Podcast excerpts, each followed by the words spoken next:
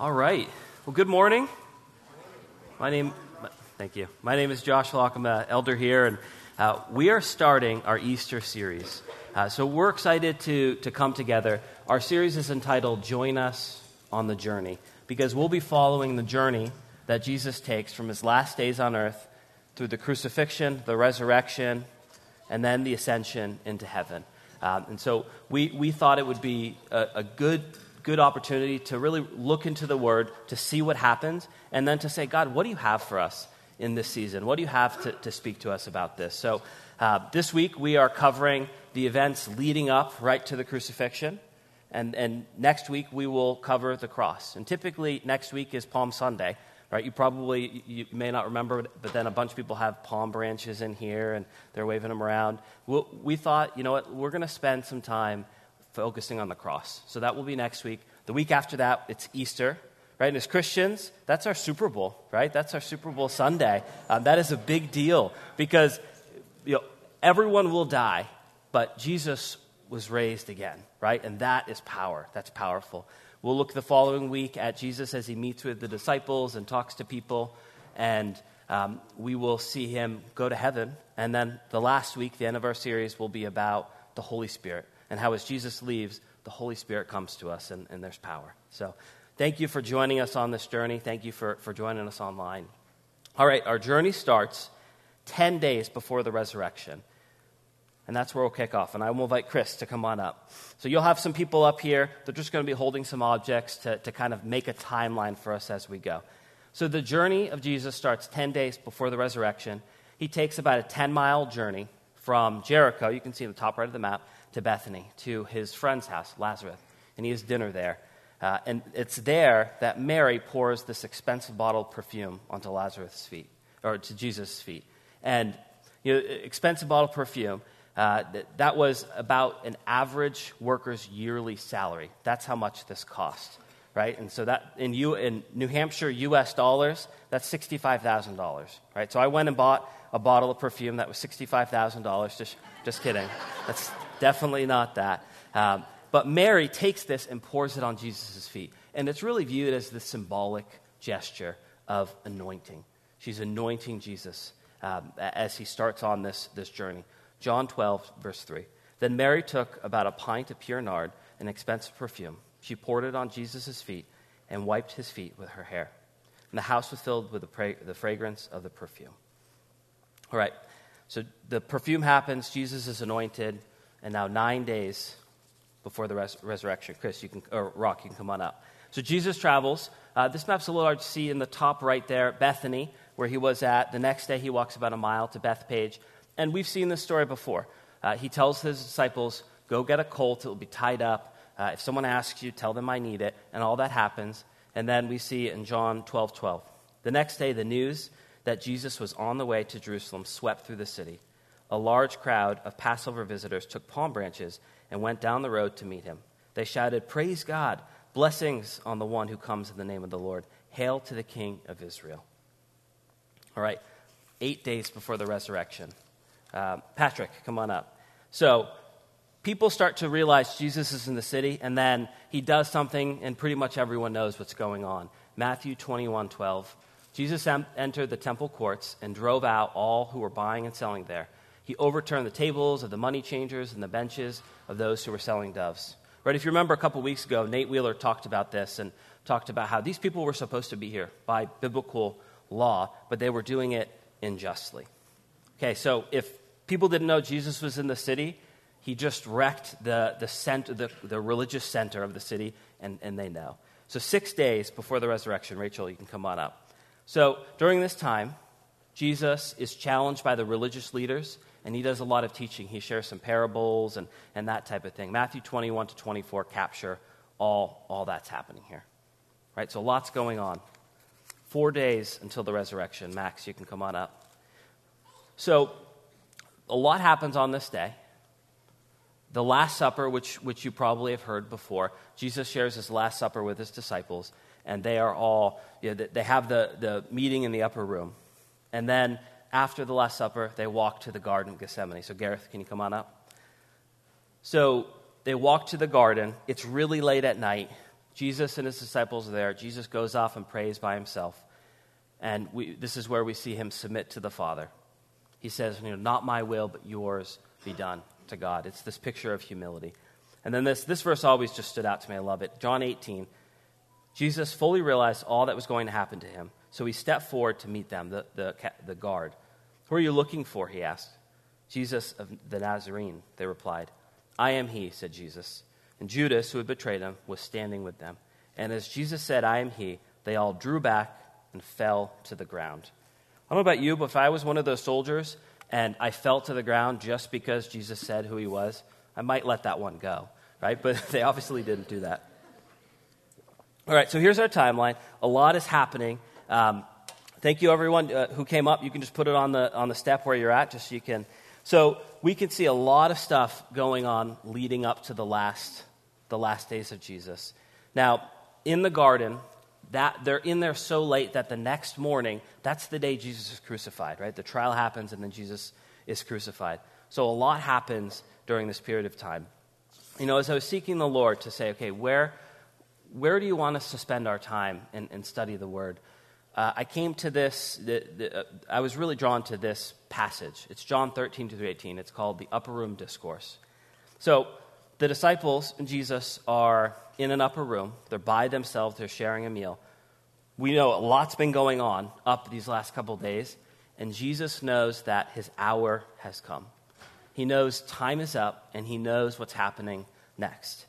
So there's this intimate setting, and Jesus and his disciples are there alone. And this will be the last time that Jesus is able to talk with his disciples before he's crucified and resurrected. You know, if, if it were your time, if you knew your time was up, don't you think your words would have just a little more weight or intentionality? You'd be thinking about what you were saying. So, in this upper room discourse, a ton of stuff happens here. Uh, so, they have the Last Supper. Jesus washes their feet. He gives disciples commands on how to live. We see some really common verses I am the way, the truth, and the life in John 14. In John 15, he says, I am the vine and you're the branches.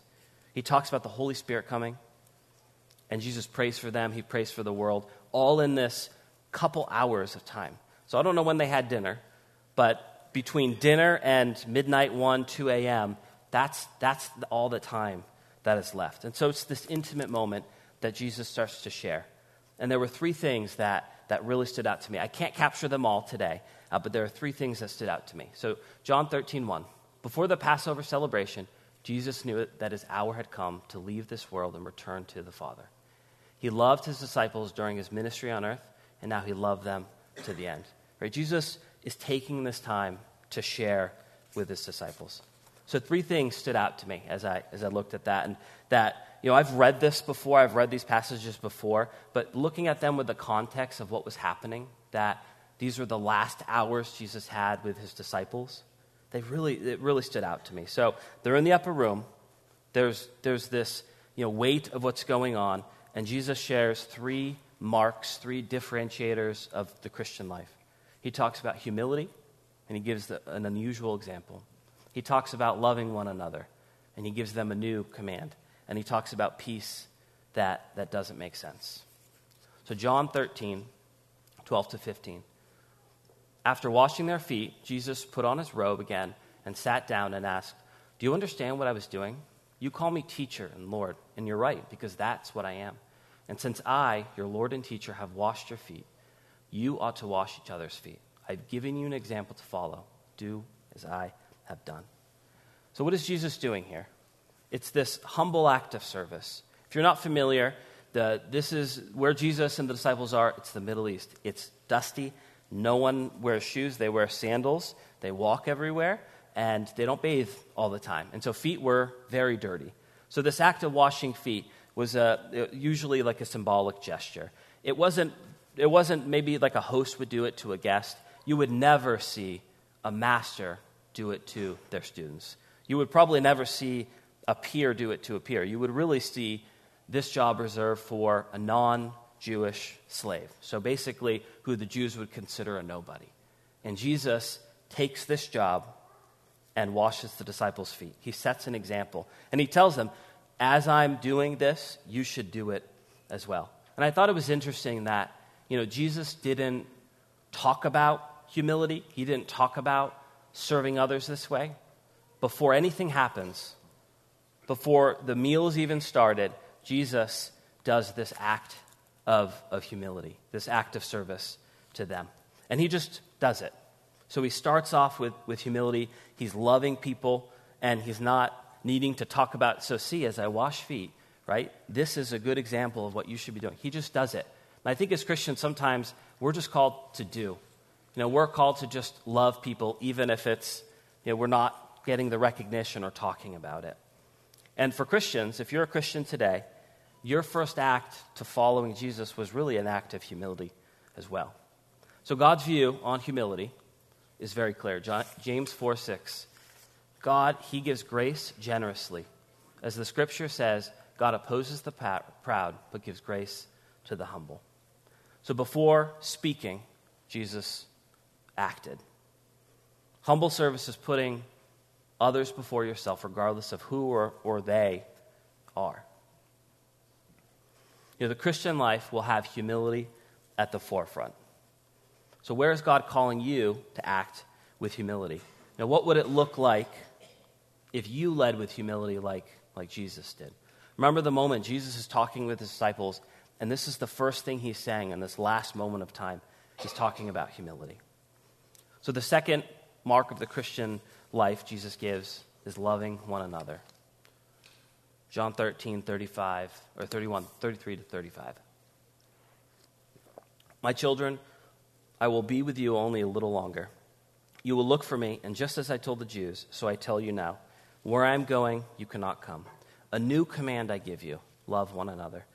As I have loved you, so you must love one another. By this, everyone will know that you are my disciples, if you love one another. So remember, Jesus is, is saying the time is short. He's talking about how he's leaving. And he tells the disciples three things in this. He says, Love one another three times. He says, A new command I give you love one another. As I have loved you, love one another. And by this the world will know that you're my disciples if you love one another. So, this command to love people is not new. Right? You can see this in Matthew, you can see this throughout the Bible. Uh, but the newness is that Jesus is raising the standard for the love. He is saying, It's the way I love you. That's now the standard for love. And Jesus loved with humility, with sacrifice, with devotion. He says, As I have loved you, you must love one another. He gives an example. He says, I'm the standard for that. And I thought it was interesting as I studied this that loving one another is not talking about all people. Right? We, we know that the Bible says to do this. We spent weeks talking about love and Jesus loving people. But in this moment, Jesus is saying, loving one another as other believers, other Christians, other followers of Jesus. Right? So this is really a call to unity, to love one another. And Emily and I, my wife, we were talking about this, and she brought up the point that, you know, our brothers and sisters in Christ are the people that we're called to love in this example, in this, in this moment. And it's, it's pretty easy to fight with family. You probably fight with your family more than you fight with your neighbor or your, um, you know, your, your acquaintance or something like that. But family, you know, we tend to have those moments where it can be challenging. And you know, that, we, that's all well and good. But Jesus is saying how we love each other, how we love our brothers and sisters in Christ, is the way the world will see that we follow Jesus. So if we're not, right, if, if the way that we are interacting or talking about our brothers and sisters in Christ is not that, it's not attractive to the world. And then lastly, Jesus says, By this everyone will know that you are my disciples. So we love each other. The way that we love each other is the way that the world will know that we follow Jesus. So Charles Stanley, he's a theologian, he writes in his principle, Life Principles Bible about this verse. He says, The method Jesus gave us to introduce ourselves to the world is love. The world does not know that we are his disciples through correct doctrine or through big buildings, but through our love for one another. So this really struck home with me that the world won't know that I'm a follower of Jesus by the money I give, if I go to church. The world knows that I follow Jesus by how I love you. And I think the challenge for us today, as we look into the Word, is to ask Does the world know that we follow Jesus? Does the world know that we're followers of Christ, or are we missing something? Does the world know that we follow Jesus? I'm really challenged by this. You know, how, how we treat people, how we treat our brothers and sisters, the world's going to see that. Now, how do we talk about our brothers and sisters in Christ? How do we meet the needs of other believers? When they are struggling, do we struggle? When they rejoice, do we rejoice? And I'm not talking about not confronting believers and calling out sin. That, that's not it at all. But we have a command from Jesus that to show the world how we, to show the world who we are, and therefore who Jesus is, it starts with how we love one another. And I think this is why Jesus led this whole conversation with that act of humility. Because that's the way we're going to start. When we stop thinking of ourselves maybe too highly and we think of others first, when we humble ourselves like Jesus did, it's a lot easier to start loving our brothers and sisters. So, you know, what do you, how, how do you change this? How do you make a difference? That, that's the part I'm at right now. I don't have an answer for you, but just to give you a window into my challenge that I'm experiencing, you know, when, when I feel like God is saying something to me, and I'm not, I'm not quite sure what it is, and I'm trying to understand, I'll, I'll take time and I'll pray, and I'll ask the Holy Spirit for wisdom. I'll, I'll take time and think about it, like driving in the car, you know, in the shower, wh- wherever you have a free moment, to, to really intentionally think. And then I'll talk to other believers about it. Small groups is a great place to do this. Right? So we just started small groups last week. This is a really good opportunity if, if you're not in a small group. It's a great place for you to get connected, have these conversations, and really just start to, to try to understand you know, when you feel the sensitivity in your heart that God is saying something to you, like I'm feeling with this question right now, small groups is a great place to, to continue that conversation. So, the last mark of the Christian faith, the Christian life, that Jesus talks about is peace. So, think about what's happening right now. You saw all the different uh, events leading up to this. Some of them are pretty crazy. The city is is all coming and chanting and, and, shouting as Jesus comes in. Jesus is wrecking temples and flipping over these tables. And now he's talking about leaving. And he's saying things like, Where I'm going, you can't go. It's getting late into the night. They probably are already exhausted. Um, hopefully, they've had dinner by this point. At some point, they leave and go to the Garden of Gethsemane and it gets to be past midnight. So it's just late. There's a lot going on. And in the midst of all of that, Jesus says here, he says in a number of different places, John 14, 27, I'm leaving you with a gift, peace of mind and heart. The peace I give you is a gift the world cannot give. So don't be troubled or afraid. We have a gift of peace as believers, and the world just doesn't understand it. So Philippians 4 7, I feel like captures this perfectly.